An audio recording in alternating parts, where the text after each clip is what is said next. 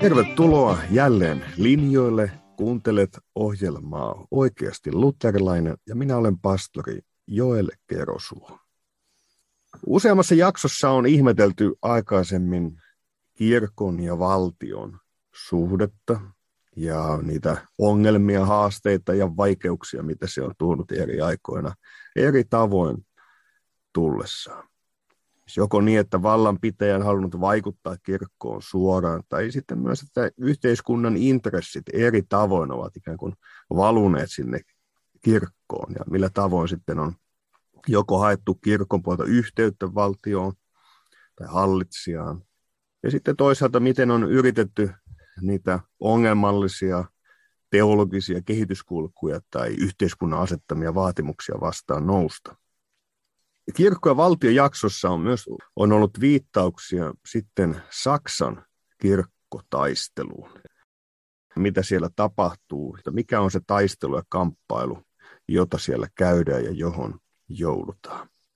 Ja nyt näihin kysymyksiin ja teemoihin on tarkoitus tämänkertaisessa jaksossa pysähtyä ja saada pikkusen taas lisäymmärrystä, että mikä on se tilanne, jossa siellä ollaan, mitä ratkaisuja tehdään ja mitä siitä oikein tulisi tuumata, onko sieltä, mitä on semmoista, mitä aikamme kristillistä kirkkoa ja sen toimijoita voisi auttaa tämän historian ymmärtäminen. Ja näitä teemoja on kanssani pähkäilemässä tänään pastori Miika Vuola. Tervetuloa mukaan. Kiitoksia. Saksan kirkkotaistelu ja koko se tietysti natsi-Saksan vaiheet siellä, ja niin kuin monen kertaa tässäkin ohjelmassa tullut todettua, että taas on aika monta langanpäätä ja historian hetkeä ja muuta, mistä voitaisiin lähteä liikkeelle tätä hahmottamaan. Mutta ehkä sinun henkilökohtaisesta tulokulmasta kysyn ensin, että pohditaan tätä Saksan historiaa siellä natsivallan kehittyessä ja niitä vaikeita tilanteita, missä ollaan. Olet itse ajautunut tätä ajan kohtaa, tätä historian hetkeä tutkimaan. No, se tapahtui ihan opinnäytetyön myötä. Aika nopeasti mulle selvisi, että mun tutkimusala on kirkkohistoria ja vähän erikoisiakin vaiheita myöten. Kentäksi tuli nimenomaan uusimman ajan yleinen kirkkohistoria, jonka hyvänä spesialistina ja myöskin tämän aiheen kannalta oli professori Eino Murtorinne. Ja niin päädyin tekemään aika laajan opinnäytetyön, mitä tapahtui Saksan evankelisessa kirkossa Hitlerin valtaantulon vuotena 1933. Ja tämä oli unohtumaton syvä sukellus, tämmöinen aikamatka todella. Ja kun toukokuisena varhaisaamuna huoneessani ylioppilaskorissa kohotin peukaloja ja löin viimeisen pisteen tuohon työhöni, minä tiesin saaneeni upean finaalin opinnoille, mutta myös todella vahvat eväät tulevalle pappisviran hoidolle. Ja näin todella on myöskin käynyt. Syventyminen tuohon prosessiin on silloin ollut liioittelematta sanottuna ihan käänteentekevä merkitys mulle ja vaikuttanut syvästi omiin linjauksiini kirkon pappina. Joo, eli voisi äkkiseltä ajatella, että tämä Saksan kirkkotaistelun läpikäyminen ei ihan niin kuin suorassa linkissä ole siihen seurakuntaelämään ja pastorin viran hoitamiseen, mutta nyt nimenomaan haluat korostaa sitä, jos ymmärrän oikein, että ne teemat, mihin joudut pysähtymään, tai nyt kun me yhdessäkin vähän tätä katsotaan, niin ne ovat niin elimellisessä yhteydessä siihen, että mitä kirkko on, mitä teologia on, ja mitä se vaikuttaa seurakunnan kannalta, että se tulee suoraan myös sinne. Kyllä vain. Minä väittäisin, että harvalle papille on ihan tämä virallinen opinnäytetyö merkinnyt niin paljon ihan käytännön toiminnan kannalta, koska mulle on näkynyt selvästi, että tämä oli vain yksi suuren taistelun kohta ja vaihe. Niin, olen viitannut tähän sanaan kirkkotaistelu. Pitäisikö siitä lähteä vähän liikkeelle tai vähän syventää sitä, että mitä sillä oikeastaan nyt tarkoitetaan. Haluatko sitä avata kuuntelijoille? Kyllä, mutta sitä ennen mä haluaisin avata se kahdella Raamatun kohdalla. Pian kuulemme tai kohtaamme Herramme kasvotusten oman aikansa vallankäyttäjien kanssa ja kuulemme sanat. Minun kuninkuuteni ei ole tästä maailmasta. Jos minun kuninkuuteni olisi tästä maailmasta, niin minun palvelijani olisivat taistelleet ja niin edelleen. Sitä varten minä olen syntynyt ja sitä varten maailmaan tullut, että minä todistaisin totuuden puolesta. Jokainen, joka on totuudesta, kuulee minun ääneni. Ilmestyskirjan 13. luvussa meillä on sanat. Ja he kumarsivat lohikäärmettä, koska se oli antanut sellaisen vallan pedolle, ja kumarsivat petoa sanoen, kuka on pedon vertainen ja kuka voi sotia sitä vastaan. Meidän on aina hyvä muistaa, että olemme keskellä suurta, universaalista, globaalia taistelukenttää, joka alkoi Kristuksen, on sitä jo ennen, mutta varsinaisesti saman tien, kun kristillinen seurakunta syntyy ja joka päättyy vasta Herramme toiseen tulemiseen. Tämä taistelu, Kirchenkampf, on yksi pala tätä suurta taistelua. Voi sanoa ikään kuin pieni näyttämö suurella näyttämöllä. Ja nyt jos zoomataan tosiaan se Saksa ja se Saksan näyttämöön, niin onko hyvä ottaa ensin tämmöisiä niin kuin historian hetkiä, että mitkä on ne tavallaan, miten sanoisi, rajapaalut tai askelmerkit, mitä siellä kehittyy. Ja toisaalta, mitkä on ne ikään kuin isot teologiset kysymykset, jotka siellä tulee vastaan ja miksi ne on tärkeitä? No todella, eihän tämä ilmiö tyhjästä noussut, sillä on historiallisesti juurensa. Lyhyesti vain varmaan tiedetäänkin, että Saksahan oli pitkälti valtiollinen tilkkutäkki, kunnes vihdoin 1871 syntyi tuo niin sanottu toinen valtakunta. Hitlerhän käytti omastaan kolmas valtakunta, keisarin ja Bismarckin Saksa, josta tuli nopeasti Keski-Euroopan johtava valta.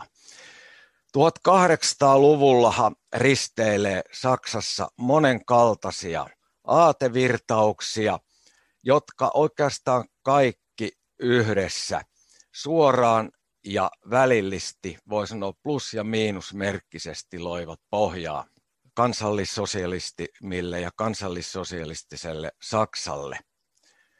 Ehkä näistä monista on tärkeää tämä tämmöinen voimakas, eihän tämähän ei ollut vain saksalainen ilmiö, tämmöinen nationalismi, kansallishenki, joka näistä Napoleonin sodista, missä Preussi, Saksan merkittävin valtio, yhdessä muiden eurooppalaisten maiden kanssa kävi sotaa Ranskan valloittajakeisaria vastaan.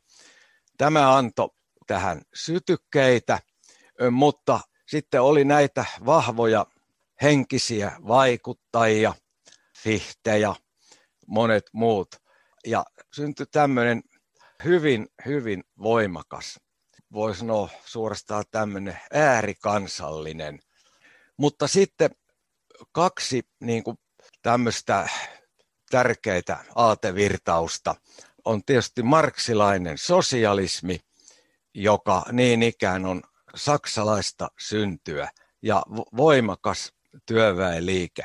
Mutta sitten myöskin tämmöinen moderni, tämän kansallisnationalismiin kytkeytyi tämmöinen, voisi sanoa, rasistinen biologismi, kun Darwinin löytöjä tästä olemassaolon taistelusta siirrettiin niin kuin sosiaalisiin kehyksiin, eli ihmiskunnan kentälle. Ja syntyi tämmöinen ajatusta on olemassa tämmöinen rotujen välinen taistelu, ja vahvemman on pidettävä niin kuin ohjat käsissään. Ja tähän kytkeytyi myös sitten tämä vanha juutalaisvastaisuus. Syntyi tämmöinen niin kuin fölkkisse idee. Siis tämä saksan sana folk ja fölkkis, ne on vähän vaikeat kääntää. Se liittyy tämmöiseen vahvasti tämmöiseen verenperintöön ja heimoajatteluun. Et sanalla sanottuna syntyi tämmöinen ääriajattelu, että on olemassa tämmöinen arjalainen valtiasrotu ja sitten tämmöinen juutalainen loisrotu.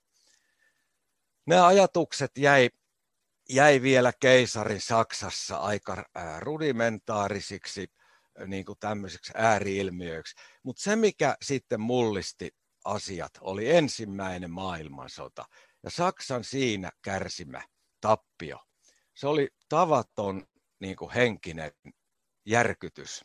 Ja kuten tiedämme, yksi, jossa tämä järkytys ruumiillistui, oli tuntematon korporaali, itävaltalaissyntyinen Adolf Hitler.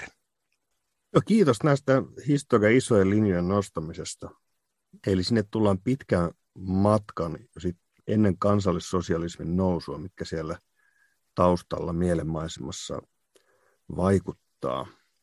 Ja tuo luterilainen.net-sivuilla on juutalaisuuteen liittyviä kysymyksiä. Sitten muutamassa artikkelissa myös käsitelty juuri tätä surullista piirrettä, miten se näkyy eri hetkillä myös kirkkohistoriassa ja yhdyskunnan historiassa. Miten on monenlaiset propagandapuheet juutalaisista on ollut sitten niin kuin satoja vuosia elänyt.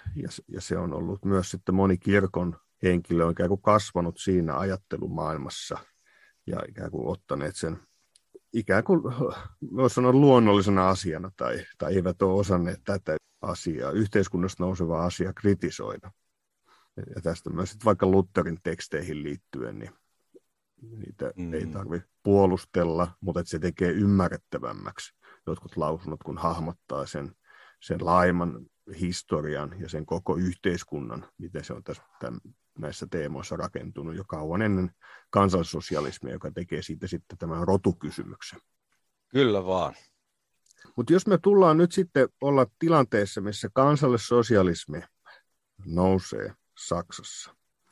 Ja sitten jos me otetaan siihen kiinni siitä kirkkotaistelusta, miten tämä kansallissosialismin kysymys tulee kirkon kysymykseksi? No se tuli varsinaisesti kirkon kysymyksi.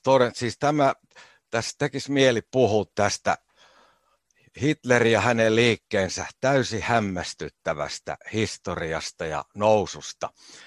Vielä vuoden 1928 valtiopäivävaaleissa natsit sai vaivaset 12 paikkaa noin 600 yhteensä. Ja on sanottu, että 20-luvun lopulla aika harvat saksalaiset papit tunsi Hitleriä nimeltäkään. Se, mikä sitten tähän vaikutti niin kuin suorasti, oli tämä Amerikassa puhennut ja maailmanlaajuiseksi nopeasti äitynyt talouspula.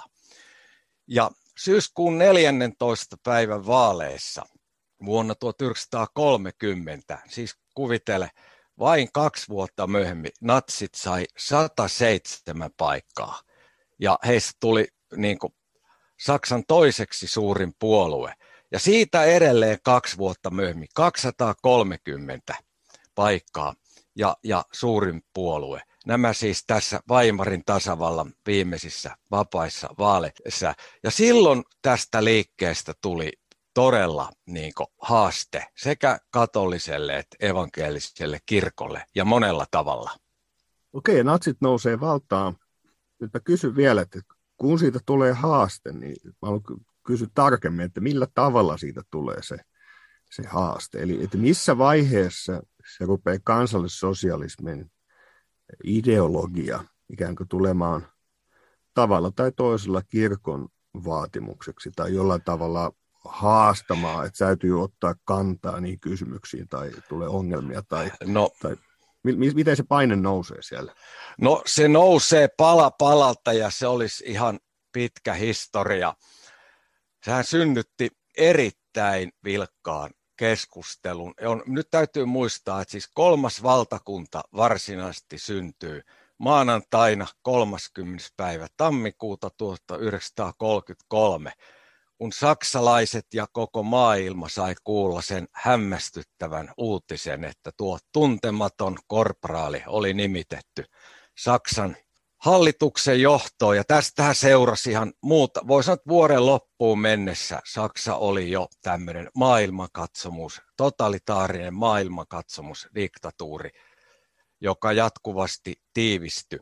Ja ehkä tässä on syytä silmätä vuoteen 1932, kun aika on rajallinen. Mä otan tässä vain yhden dramaattisen kohtauksen, joka sitten jo viitottaa tietä eteenpäin.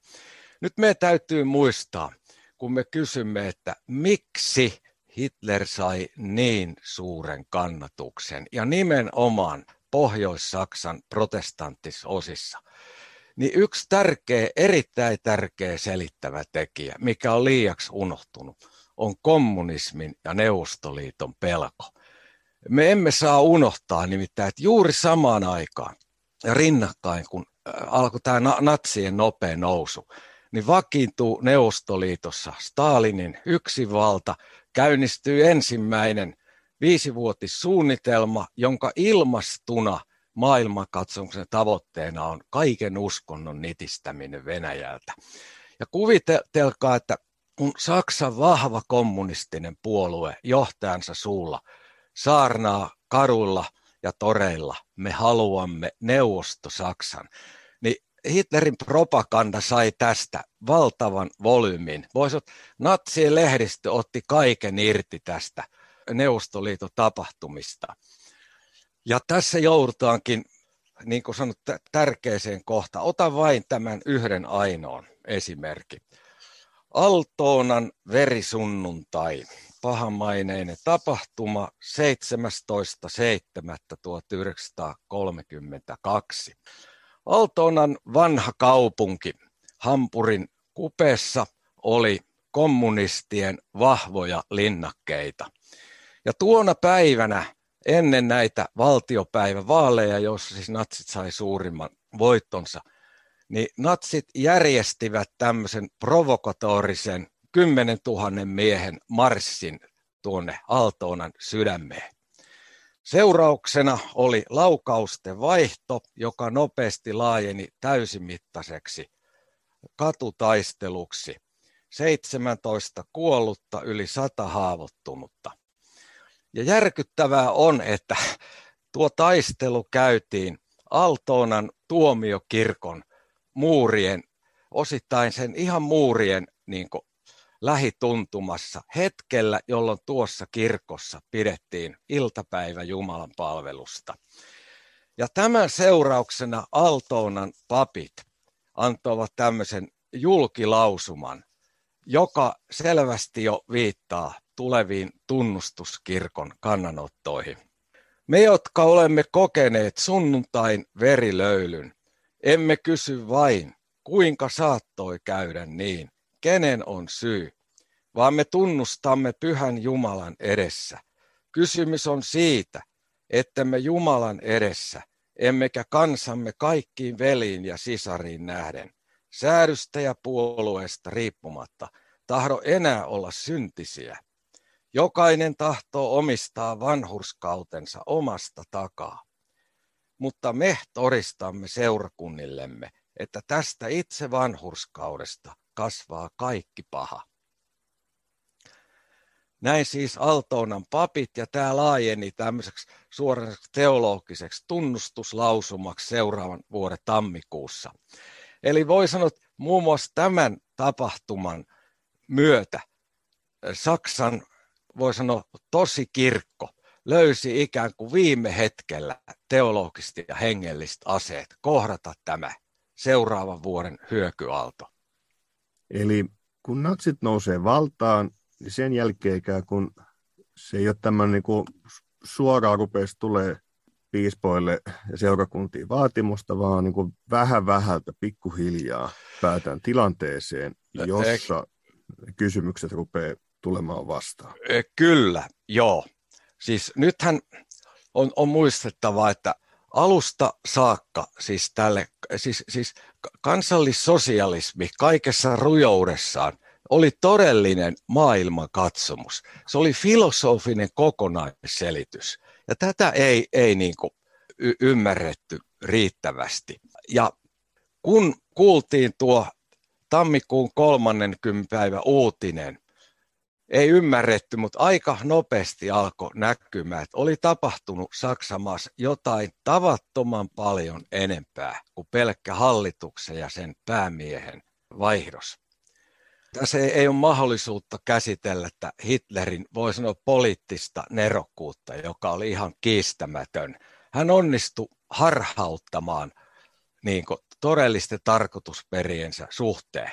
Hänessä oli liiankin helppo nähdä tämmöinen poliittinen pyrkyri, joka oli valmis käyttämään mitä keinoja ja puheita tahansa saadakseen vallan.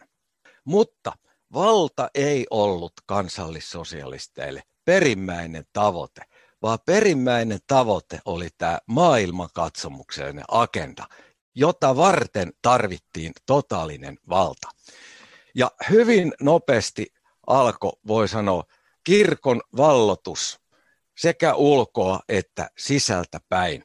Sisältä päin tätä edustaa huonomaineinen Glaubensbewegung Deutsche Christen, saksalaisten kristittyjen uskonliike, joka oli tämmöinen, voi sanoa, natsien alaosasto evankeliskirkossa, syntyi 6. kesäkuuta 1932. Mutta heti kun, niin kuin sanottu, niin muutaman kuukauden, voi sanoa tuonne syyskesään 1933 mennessä, Saksa oli jo tämmöinen diktatuurimaa, jossa päivä päivältä vastaaharajien mahdollisuudet kävi kapeammiksi. Ja käyttäen tätä saksalaisten kristityjen uskonliikettä, natsit onnistu vallottamaan kirkon sisältä päin kirkollisvaaleissa, jotka pidettiin 23. heinäkuuta 1933. Ja tämä Glaubensbewegung Deutsche Christen sai 25 Saksan 28 osavaltiokirkosta eli maakirkosta enemmistön. Ja näytti siltä, että kirkon natsilaistumista ei mikään voi estää. Toisin kuitenkin kävi. Heti alusta saakka, sanotaan tämän Altonan miesten hengessä, syntyy tämmöinen evankelinen tunnustusrintama, joka sitten kiteytyy tunnustuskirkoksi vuonna 1934. No keitä henkilöitä tämä olisi hyvä nostaa esiin? No, jos ajatellaan tätä tunnustuskirkkoa, jonka urhoollinen taistelu jatkuvasti vaikeutuvissa oloissa herätti koko maailman huomiota, niin ehkä tunnetuin nimi on Dietrich Bonhoeffer, joka on kyllä monella tavalla myös ongelmallinen hahmo. Hänestä en ehkä tässä niinkään nyt puhu. Tiedämme hänen kohtalonsa. Hänhän meni niin pitkälle, että osallistui sodan aikana tähän Hitlerin vastaiseen salaliittoon ja jäi kiinni ja telotettiin sitten juuri ennen sodan päättymistä. Mutta merkittävin hahmo minun mielestäni on Berliinin Daalemin seurakunnan kirkkoherra Martin Niemöller. Hän, jos joku, oli mies paikallaan, käytännön ja toiminnan mies, mutta ensimmäisen maailmansodan sukellusveneen kapteeni, joka sitten opiskeli 20-luvulla papiksi. Hänen rohkeat saarnansa tuossa Berliinin, voisi olla vähän niin kuin hienosta kauksi, herättivät suurta huomiota. Ja Niemöllerin, voi sanoa, huippuhetki oli 1.7.1937, jolloin diktatuurin ote oli jo todella kaiken kattava ja kaikenlainen vähäinenkin vastarinta vaarallista. Hän piti viimeisen saarnansa tuossa kirkossa, aavistaa mitä tuleman piti. Meillä ei ole aikomustakaan paeta viranomaisten kättä niin kuin ei muinaisilla apostoleilla ollut. Emmekä me myöskään vaikene ihmisten käskystä silloin kun Jumala vaatii puhumaan. Sillä niin on ollut ja on aina oleva että Jumalaa meidän tulee totella enemmän kuin ihmisiä. Hänet pidätettiin, hän joutui tavalliseen oikeuteen, joka siis vielä sekin silloin toimi.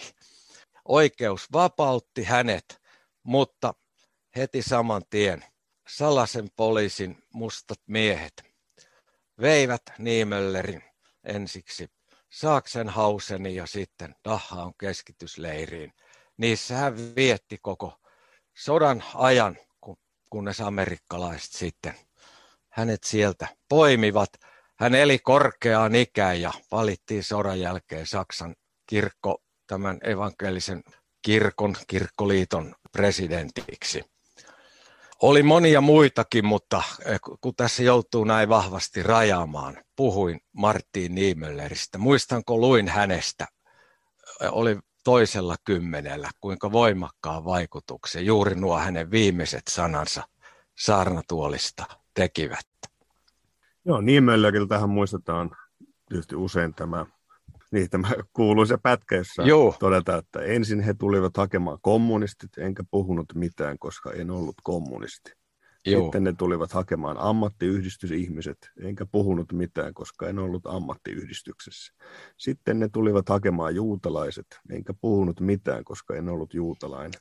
Joo. Sitten ne tulivat hakemaan minut, eikä silloin enää ollut ketään, joka olisi puhunut puolestani. Hyvä, kun muistit mainita tämänkin, joka on tosiaan hänen kuuluisin lauseensa. Mutta hengellisesti varmaan merkittävin on tuo. Ei ollut teologina erikoisen vahva. Voi sanoa toiminnamies. Hän oli johtaja, josta Karl Barth, tämä hyvin kuuluisa teologi, sveitsiläinen silloin Saksassa karkotuksessa saakka, myöskin tunnustusrintaman eturivimiehiin, sanoi leikistä, Niemöller oli zudem liberalen zu ortodox, zudem pietistin zu weltlich, zu uns allen zu preussis. Eli liberaaleille liian oikeaoppinen, pietisteille liian maailmallinen sikarin polttaja, ja meille kaikille liian preussilainen. Mutta yhtä kaikki, kyllähän tulee aina välttää liiallisia sanoja ihmistä, mutta kyllähän upea hahmo oli. Ja on muuten kuvaavaa, että kun hänet vangittiin, muistamme hänen taustansa ensimmäisen maailmansodan, U-boat-kapitänloitnant, niin 6 englantilaista amiraalia vetosi hänen puolestaan. Vaan tämmöisiä pieniä, voi sanoa, herkkupaloja vakavan aiheen keskelle. Voi sanoa, että Niemöllerissä ruumiillistui Saksa. Nyt meidän täytyy muistaa, että ei tämä kirkkotaistelu ole mikään pelkkä sankaritarina. Siinä juuri näkyy myöskin, voi sanoa, monenlaista heikkoutta, itsekkyyttäkin, hajaantumista. Eli voi sanoa, että tämä Niemöllerin tunnustuskirkko, niin sitten daalemilainen siipi. Se ei edustanut koko tunnustuskirkkoa, leimattiin tämmöiseksi niin kuin ääriryhmäksi. No, mutta nyt meidän on liiankin helppo nähdä. Juuri tämä kirkko edusti oikeata apostolista kirkkoa ja sen tunnustusta. Ja on todella ylentävää lukea näitä tunnustuskirkon keskeisiä dokumentteja ja tajuta tämä jatkuvuus. Joo. Nyt jos palataan siihen kysymykseen, että mikä oikeastaan on sitten kansallissosialismin tai sen ja sitten hallitsijoiden näkökulmasta se ongelma. Eli tässä todettiin, että on auktoriteetti, joka on ylempi kuin se, mitä sitten vallanpitäjät määrittelee. Ja tullaan siihen, että mitä kirkossa voi sanoa ja ei voi sanoa. Ja nyt ehkä jos zoomataan siihen, että mikä se asia on, siis mitä kristitty ei saa sanoa tai voi sanoa. Siis varmaan puhutaan sitten tietysti juutalaiskysymyksestä. Kyllä nimenomaan. Jos kysyt, mikä oli kansallissosialisteille ongelma suhteessa kirkkoon, niin kristinusko. Siis niin kuin eräs tämä Martin Raade, tämmöinen humaani, liberaali kirkonmies, luettuaan Hitlerin kirjan Mein Kampf ja myös Alfred Rosenbergin Der Mythos des 20. Jahrhunderts, 20. vuosisadan myytti. Niin sanon, että jokainen, joka lukee nämä kirjat, tajuaa, että se elämän ja maailman katsomus ja etiikka, mikä näiltä sivuilta tulee vastaan, suhtautuu kristilliseen elämäkäsitykseen kuin tuli ja vesi. Ja se on juuri hämmästyttävää, että vaikka natsit osas kyllä peitellä ja piilotella ja taktikoida, niin tämä voi sanoa heidän liikkeensä kova ydin, tämä maailmankatsomuksellinen niin kuin perusvalu, niin olihan se kaikkien nähtävissä. Että tässä me tulemme siihen vaaraan, mihin vilpittömätkin kristityt ovat langenneet kerran toisensa jälkeen. Eli ei oteta ilmiöitä sellaisina kuin ne ovat, eikä kristillistä uskoa sellaisena kuin se on, vaan otetaan niin kuin mielensä mukaan. Natsiliikkeessä oli ajan taustaa vasten liiankin paljon semmoista, millä ihan oikeasti oli vetovoimaa kristityihin. Esimerkiksi tämä kommunismin vastainen taistelu ja voimakas isänmaallinen paatos ja Hitlerin isot saavutukset hänen valtakautensa alkuvaiheessa. Että se vaati tietyllä lailla semmoista näkökyvyn tarkkuuttamista, että nähtäisi tämä ydin. Ja sitten kun natsien valta, voi sanoa 30-luvun puoliväliin, mutta ainakin vuoteen 1937 mennessä oli vakiintunut, jolloin ei tarvinnut enää kauheasti peitellä, niin voi sanoa, että niin kuin meidän presidentti sanoi, että nyt on naamiot riisuttu Putinista, niin voi sanoa, että natsijohtajat riisuivat naamionsa ja yhä avoimemmin ja selvemmin ja julkemmin tuli tämä antikristillinen ideologinen kokonaisuus ja sen mukaiset toimenpiteet.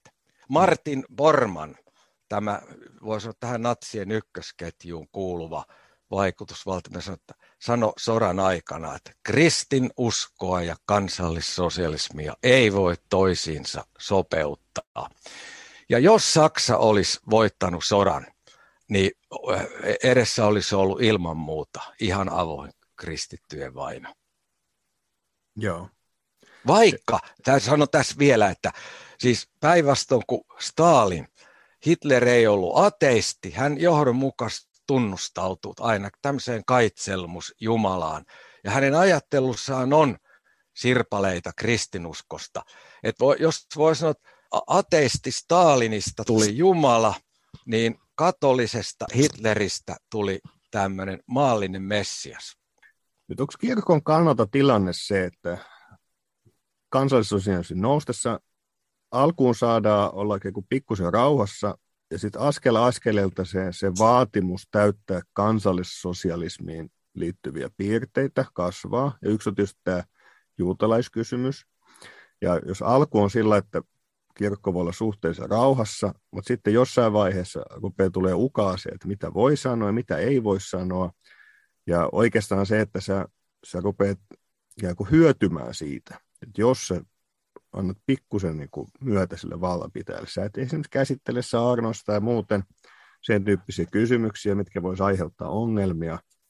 Ja sitten taas mitä enemmän aikaa menee, niin kun askel askelilta, niin sitten, jotka on mennyt ikään kuin mukaan tähän, niin on hankala laittaa myös se raja, että missä vaiheessa tästä sitten hyppää tästä kehyksestä pois.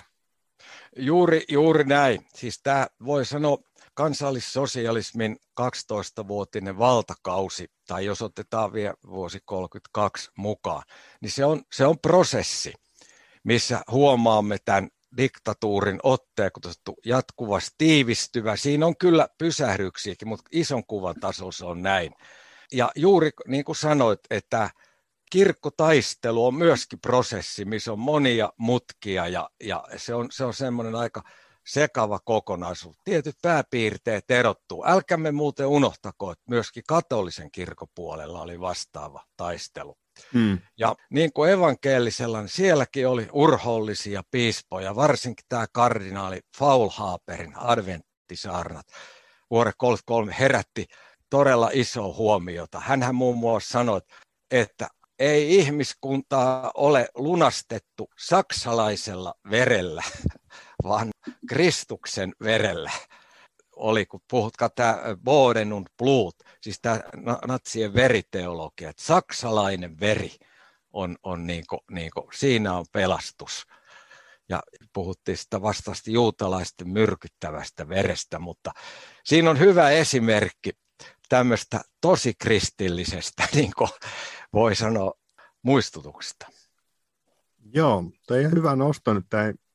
Ja tietysti usein luterilaiset lähestyvät tätä kirkkotaistelun tematiikkaa luterilaisesta kirkosta käsin. Ja siitä on käyty sitten myös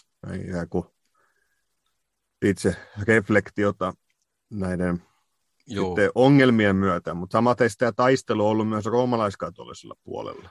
Kyllä. Ja kyllä. Siellä on nostettavissa henkilöitä, jotka on käyneet sitä vallanpitäjää vastaan, toisaalta myös mukautumista ja sitten vaikkapa oma prosessinsa on sitten, miten roomalaiskatoliset katsovat vaikka Paavin Piuksen silloin toimineen, että siinä on miten se sanoisi, kriittisiä näkökulmia tästä esitetty. On, kyllä, ja tässä on hyvä muistaa, että jo vuonna 1933 se oli Hitlerin isoja voittoja. Hän solmi tämän konkordaatin, tämän uuden Saksan valtakunnan ja Paavin istuimen välillä. Se herätti aika lailla keskusteluun, mutta kumpikin osapuoli katsoi sen suureksi voitoksi. Mutta siinä oli sama ongelma, kun me nyt tuolta Moskovasta totemme, että kun miehen sanaan ei voi luottaa.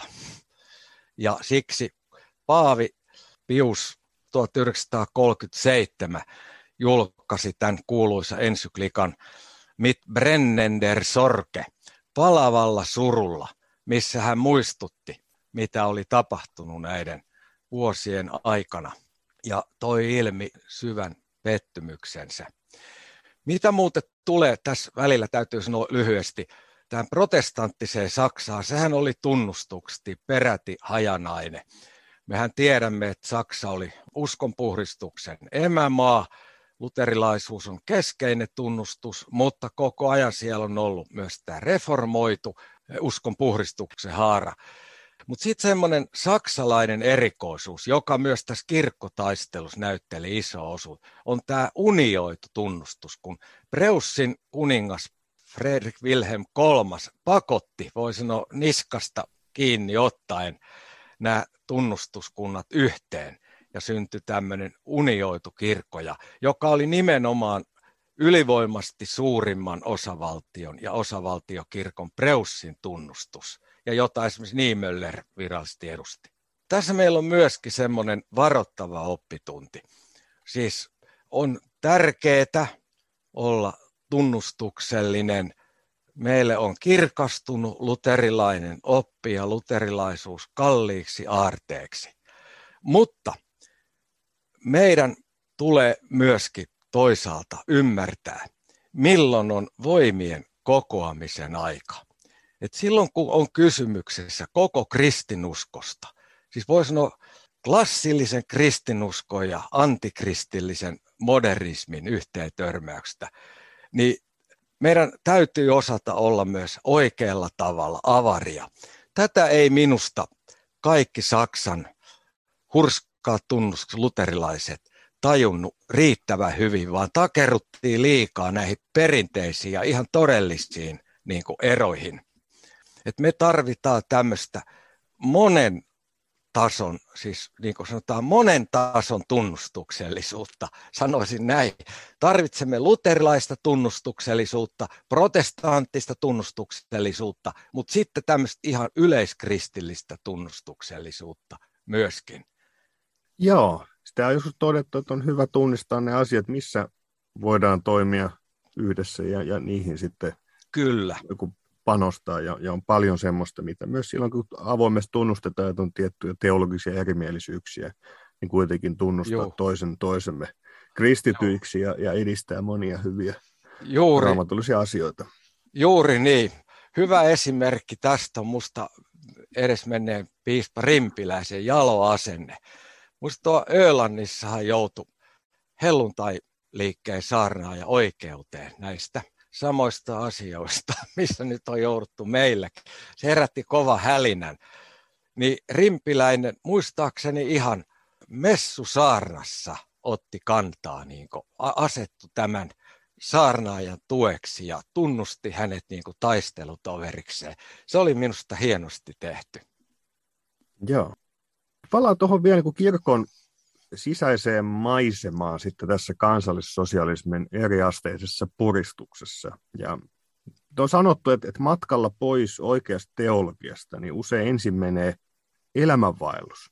Siis ei ole useinkaan niin, että ensin tulee joku teologinen ajatus, että tämähän on sittenkin näin, vaan jossakin elämänvaiheessa tulee lankeemus, joku semmoinen asia, josta ei ole valmiita tulemaan valoon, ja vähitellen tämä rupeaa vaikuttaa myös sisältöön ja opetukseen. Ja sitten jos voi miettiä, että suhteessa kansallissosialismiin, että jos on niin kuin, ei ole osattu olla alkuun vahvoja, on vähän menty niin kuin mukaan siihen, saatu jotain hyötyä, ja sitten se kynnys, että tullaanko siitä valoon. Ja ikään kuin voisi todeta, että Saksan kirkkotaistelu, että miten se sitten tapahtuu. Siis onko niin, että ensin menee tämä ikään kuin inhimillinen puoli, ja sitten tulee siellä ongelmia käytännön toimissa. Siis vähän niin kuin tässä Niemöllerin sanasessa, että emme puuttuneet kuin olisi pitänyt. Niin. Että ensin menee inhimillinen puoli ja sitten myös teologinen. No, tuohon on vaikea järjestykseen niin kuin ottaa kantaa. Se on varmaan molemmin päin. Se on molemmin päin. Ja ehkä tähän sopii juuri tavallaan myös vastauksena ensimmäinen kohta tunnustuskirkon kuuluisimmasta ja merkittävimmästä dokumentista. Ja se on tämä Barmer Erklärung, Barmenin julistus toukokuun lopulta 1934.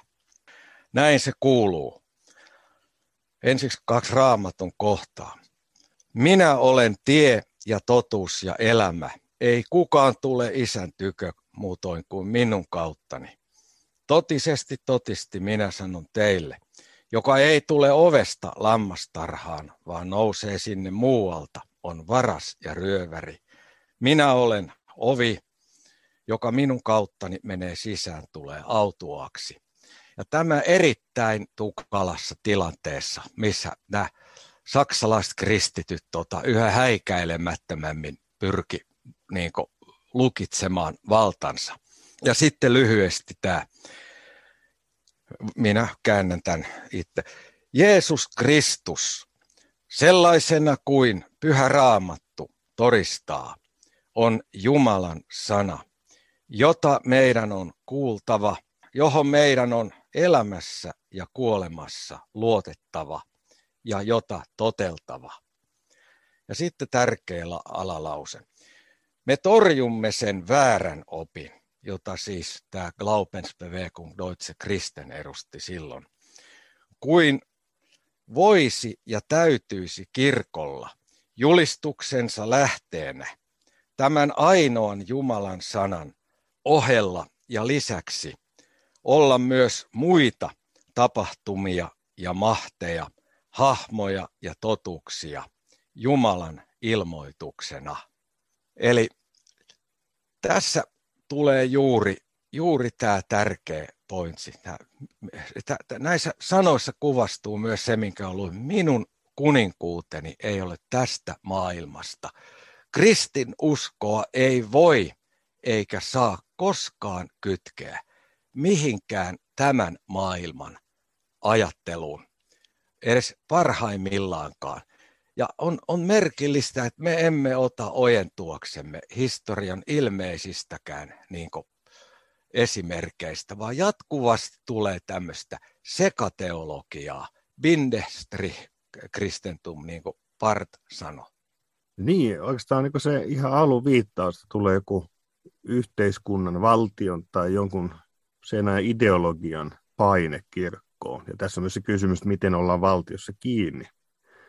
Ja vaikuttaa myös, että se on usein semmoinen paine, että kun tulee jokin tämmöinen kuin kulttuuri ja yhteiskunnan toimintaa määrittävä, vallitseva ideologia, niin ensin siedetään, että joku ajattelee vähän toisella tavalla, että kunhan ne olette vaan siellä hiljaa. Mutta lopulta käy niin, että se ei riitä, että joku on jossakin siellä hiljaa, vaan tämä niinku ideologian edustajat vaativat, että niille huokataan ja pitää taputtaa ja huutaa innokkaasti mukana, siis näin myös kansallissosialismissa. Ja jos näin ei tee, seuraa ongelmia. Mutta tämä sama niin kuin ideologian paine siitä, että, siis, että näin tapahtuu niin kuin monen ideologian kohdalla. Siis nyt siis mietikään, että vaikka meidän kulttuurin tätä Pride-juttua. No nimenomaan. Siis kun mä oon ollut opiskelijapoika, niin se viesti oli, että kun vaan nyt saataisiin rekisteröity avioliitto, niin siihen se sitten jää. Sitten on niin kuin asiat on konniksessa. Ja silloin päästään tästä eteenpäin. No eihän se tietenkään sitten siihen jää. Mutta kun katsokaa, kun vuosi vuodelta mennään eteenpäin, niin eihän täällä riitä Pride-liikkeelle. Vaan nyt suorastaan niin kuin yritykset ja kaupungit, eri tahot pakotetaan julkisen häpäisyn ja tikun nokkaan nostamisen uhalla. Että nyt niin kuin välttämättä niin kuin värittämään oma logonsa sateenkaan väreillä tai jotenkin muuten. Siis ei siedetä sitä, että joku on eri mieltä jossain tai ei halua osallistua siihen horaamiseen ja triumfiin. Ja tässä on niin kuin Suomen tilanteessa. Siis ollaan siinä pisteessä, että valtakunnan syyttäjä on haastanut ihmisiä oikeuteen, koska nämä eivät suostu vallitsevaa ideologiaa. Ja nyt taas niin kuin varmistuksena, ennen kuin joku vetää tästä lööpit jossain, että ajatus ei ole rinnastaa tai samaistaa tai mitään vastaavaa, tietenkään esimerkiksi Natsi-Saksan tapahtumia ja omaa yhteiskuntamme tilannetta. Mutta siis kiinnittää huomiota siihen, että kuvio vaikuttaa monessa olevan sama. Kyllä vaan, ja se johtuu tästä, että taistelukenttä on sama. Voi sanoa karskisti, että suurelle vihollisellemme ja hänen väelleen on se ja sama, minkä ismin nimissä hän saa ihmisiä narrattua. Olen myöskin sanonut, että on kuvaavaa, miten nämä väärät ideologiat on ottanut taivaan kappaleita tunnuksikseen. Ajattele islamin puolikuu, kommunismin punainen tähti, natsismin hakaristi, luultavasti ikivanha indoarjalainen auringonkehrän tyylitelmä, SS-joukkojen kaksoissalama ja yllätys, yllätys, Pride-liikkeen sateenkaari. Joo, eli tämä, että otetaan luomiseen liittyviä asioita oman ideologian symboliksi. Kyllä. Ja tässä viittaa myöskin hyvin tärkeisiin. Tässä ei ole aikaa mennä näihin moniin tärkeisiin dokumentteihin, mutta viittaan yhteen sodan jälkeiseen. Vuonna 1947 julkaisi tunnettu saksalainen historiateologi Walter Künneth vaikuttavan tilityksen. Minusta syvällisimmän, mitä kristilliseltä pohjalta on tästä hänen kansansa kohdanneesta katastrofista ilmestynyt tai mun silmiin osunut. Der grosse Abfall, suuri luopumus, missä hän tuo juuri nämä syväjuuret. Hän katsoi, että jo renessanssista alkoi eurooppalaisen kulttuurielämän irtautuminen kristinuskosta ja eteni sitten vaiheittain. Ja siinä on ihan lopulla erittäin tärkeä toteamus, kun hän, että siis mikään väärä oppi tai ideologia ei esiinny pelkkänä valheena, vaan siinä on tärkeitä totuuden elementtejä. Ja Kynnet sanoo näin, että saatana jatkuvasti varastaa paloja Jumalan totuudesta liittääkseen ne omaan valheeseensa, ja jotka siitä huolimatta pysyvät sinänsä totuuksina. Niin näin se, ne juuri tässä Pride-liikkeessä, siinä on tarkkaan ottaen kristinuskokannat, siinä on totuuden elementit, mutta että kokonaisuus ratkaisee. Ja just tämmöinen, mistä jo puhuin, tämmöinen teologinen kokonaisuuksien arviointi, sitä tarvitaan koko ajan. Ja vielä kerran koko ajan muistellen tämän, niin kuin on ensi pyhän aihe, mulla on saarnakin, taistelu pimeyden valtoja vastaan. Ja se ei pelkisty mihinkään tiettyyn kohtaan, vaikka me voimme nähdä tietyissä ideologeissa valtailmiöissä tämmöisiä huippuja. Mutta ne on osa kokonaisuutta. Kynnet muuten myöskin näkee tämän Hitlerin myös selvästi lopunajallisvalossa. Ja viittaa just myöskin tähän ilmestyskirja 13. lukuun. Joo, saa tulee mieleen myös toi aiemmassa jaksossa viitattu Chesterton, joka puhuu hulluksi tulleista kristillisistä hyveistä. Miten se on omassa päästä möyrinyt nämä vuodet siihen ajatukseen, että, siis, että maailma on täynnä monenlaisia semmoisia myös ikään kuin motiiveja, hyviä asioita, jos on niin kuin ihmiset lähtevää sitä ajamaan, mutta koska se irtautuu siitä kristillisen teologian kokonaisuudesta, niin miten nähdä maailma, ihminen, kirkko ja tämä kaikki. Niin kun se irtautuu sieltä, niin siinä on aina se riski, että se tulee tavalla tai toisella hulluksi.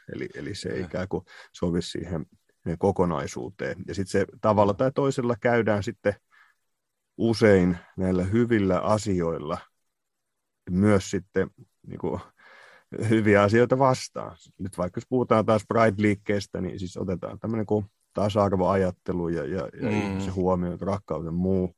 Mutta kun se irtautuu siitä, että mitä Jumalan asetuksista ja mitä opetetaan luotuisuuden perustalta, niin sitten ruvetaan ikään kuin Raamatusta nousevasta lähimmäisen rakkauden ajatuksella käymään Raamatun luomisen ajatusta ja suuntaviivoja sit kristillisen elämään sitä vastaan. Kyllä.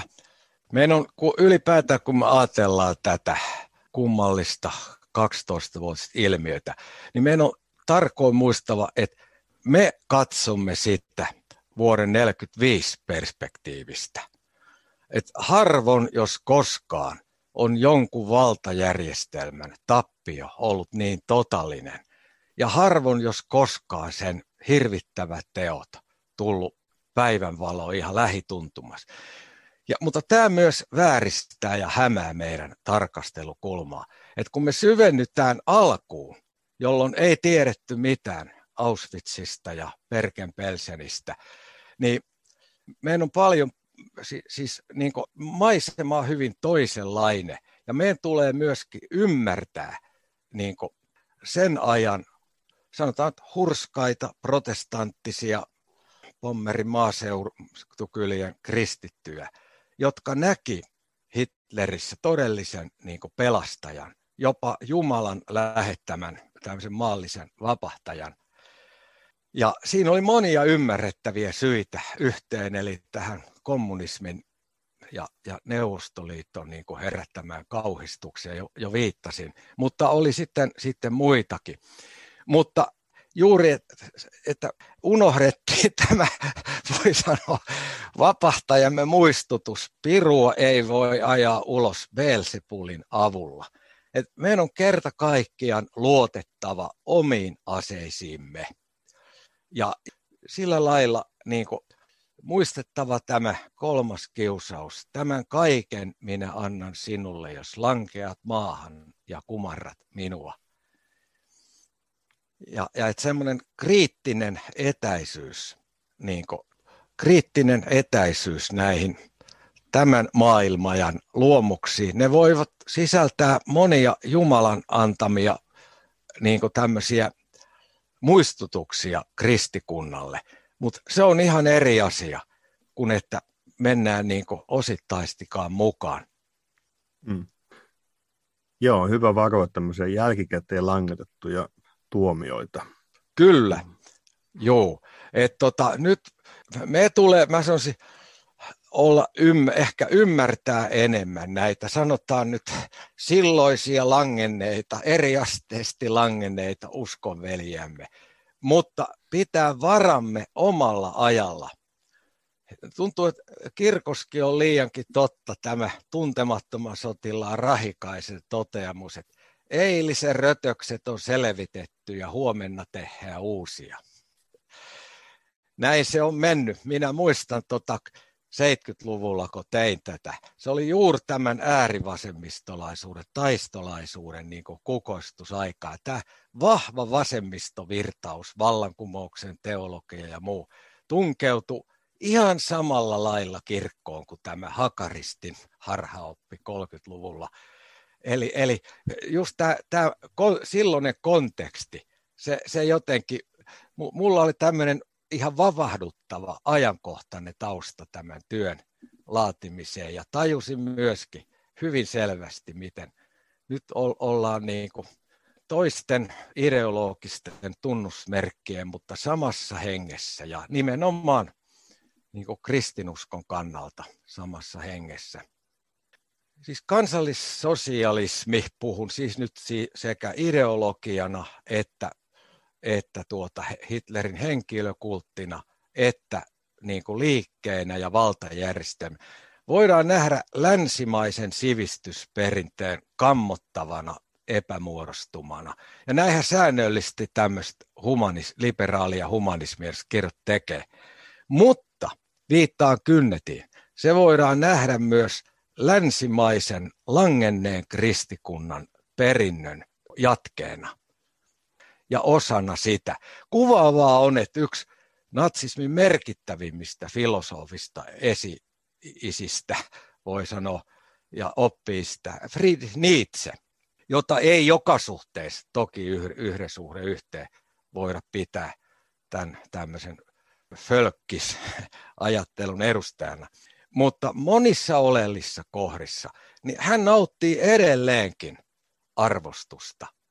Hän ei ole, se on jotenkin aika järkyttävää, että perillistä kammotaan, mutta oppi-isät kelpaa edelleenkin, osittain ainakin. Mm. Joo, tai Richard Wagner, jota voidaan siis Hitlerhän ihaili ihan palvontaa saakka Wagneria ja Wagnerin musiikkia.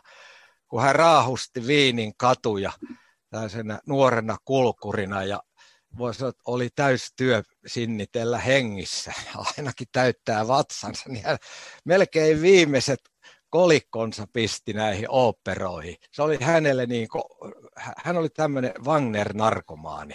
Hänen piti jatkuvasti käydä näissä upeissa oopperoissa, missä Saksan muinaiset sankarimyytit tuli. Eli hän on tämmöinen, voi sanoa, taiteen puolella yksi natsismin. Ja on muuten kuvaa, että Wagnerin vävy, Houston Stewart Chamberlain, puoliksi englantilainen, jonka kirja Grundlagen des 19. Jahrhunderts, 19. vuosisadan perusteet, on sitten jo, voi sanoa, ihan jo suoranaisestikin niin kuin kansallissosialismin näitä käsikirjoja ennen liikkeen syntyä. Joo. Nyt vielä niin kuin kirkon suhteen, että se on kyllä niin kuin viitattu tähän yhteiskunnan ideologian tai valtioiden toiveiden täyttämiseen tähän vaikeaan suhteen. Että kyllä kun sitten verrataan historiaa, niin sitä tarkastellessa huomataan, että se on niin kuin surkea homma, että miten on löytynyt intoa monenlaiseen poliittiseenkin teologiaan, ja milloin on soidottu historiassa keisarin kelloa ja milloin vannottu uskoa yhteen Jumalaa ja yhteen suureen Suomeen. Joo. Ja pian sen jälkeen on sitten julistettu toivon teologiaa ja sitten joo, Jumalan tulemista maailmaan sosialistisessa vallankumouksessa. Ja kyllä. Sitten vaikka niin 90-luvulle, kun tullaan, niin Suomessakin on niin ajauduttu sitten tämmöisen niin ekologian ja vapautuksen teologian saattaa. Ai, älä muuta sano. Olet liiankin oikeas, mutta kun viittasit tuohon suomalaiseen, tässä nyt ei ole ollut oikea tila puhua, siis tästä hyvin mielenkiintoisesta tilanteesta. Siitähän on Eino Murtorinne, tämä mainittu oppis, tehnyt erinomaisen kirjan Saksan ja pohjoismaisten kirkkojen suhteesta vuodesta 1933 vuoteen 1940. Niin, meillähän vaikutti hyvin vahvasti tämmöinen, voi sanoa, suomalaiskansallinen kristillisyys, eräänlainen kirkollinen nationalismi. Mutta siinä näkyy meidän herätysliikkeiden vahva voima. Että tämmöistä varsinaista nationalistista teologiaa, puhumattakaan natsiteologiasta, meillä ei juuri päässyt syntymään. Vaan nämäkin, jotka meni Elias Simojoet ja K.R. Karekset, voi sanoa yli faarin määrän tässä ja ymmärsi aivan liian pitkälle Hitlerin Saksaa, niin heidän teologia oli kuitenkin koko ajan kristillistä. Kun lukee Kareksen saarnakirjaa, se on omalle tunnolle kohdistuvaa, vahvaa aitokristillistä julistusta. Niin sitä voi kysyä, että miten Suomessa suhtauduttiin tähän Saksan kirkkotaisteluun? No sanotaan aika monitahoisesti, mutta hyvin pian alkoi meilläkin esiintyä kriittisiä ääniä. Siinä oli se on sanottava ihan rehellisesti, että Hitler toivotettiin meidänkin kirkollisessa lehdistössä vähän käsiä taputtaa tervetulleeksi. Ja siinäkin on oma ajahistoriallinen taustansa.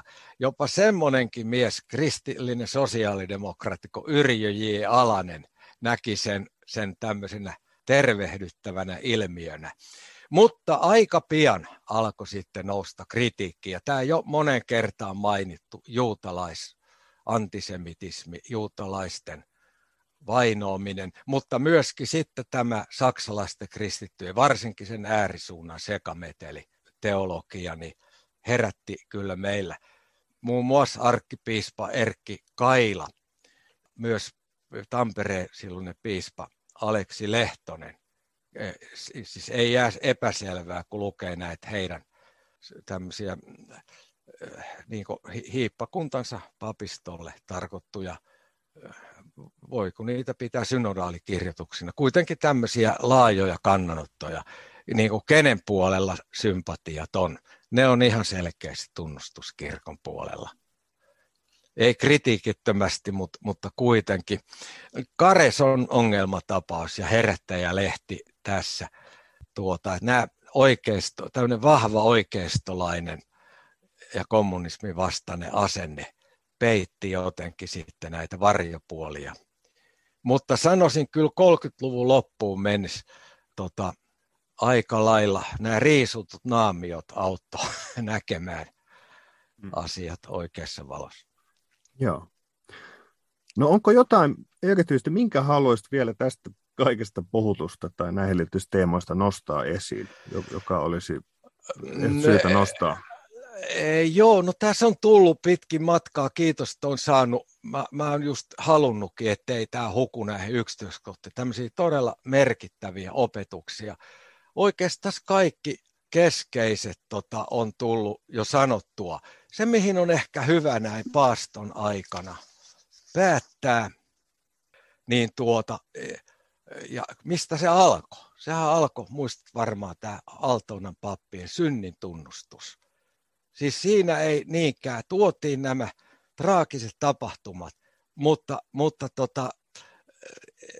tuodaan tämä yhteinen syyllisyys ja myös oma. Niin on ehkä hyvä viitata vielä yhteen kannanottoon. Se on tämä kuuluisa Stuttgartin synnintunnustus. Lokakuun 18. ja 19. päivältä, jolloin elettiin Saksan maassa tilanteessa, jonka eräs italialainen kommentaattori on hyvin nimennyt Saksa vuonna 0. Täydellisen koetun katastrofien, voi sanoa, tuhkalla. Tämä on varsin puhutteleva dokumentti ja ehkä saa lukea siitä lyhyesti suoraan tämän alun, missä tunnustaa tämä kärsimyksen yhteys, mutta myöskin in einer Solidarität der Schuld, synnin tai syyllisyyden solidaarisuudessa. Tämä on siis tämän tunnustuskirkon daalemilaisen siiven tekstiä, näin voineen sanoa. Suurella surulla tunnustamme. Meidän kauttamme on monille kansoille ja maille aiheutettu loputonta kärsimystä. Mitä me seurakunnillemme usein olemme todistaneet, sen sanomme nyt koko kirkon nimessä. Tosin olemme vuosikausia Jeesuksen Kristuksen nimessä taistelleet sitä henkeä vastaan, joka kansallissosialistisessa väkivaltahallinnossa sai kauhistuttavan ilmauksensa. Mutta me valitamme, että me emme rohkeammin tunnustaneet, uskollisemmin rukoilleet, iloisemmin uskoneet ja palavammin rakastaneet.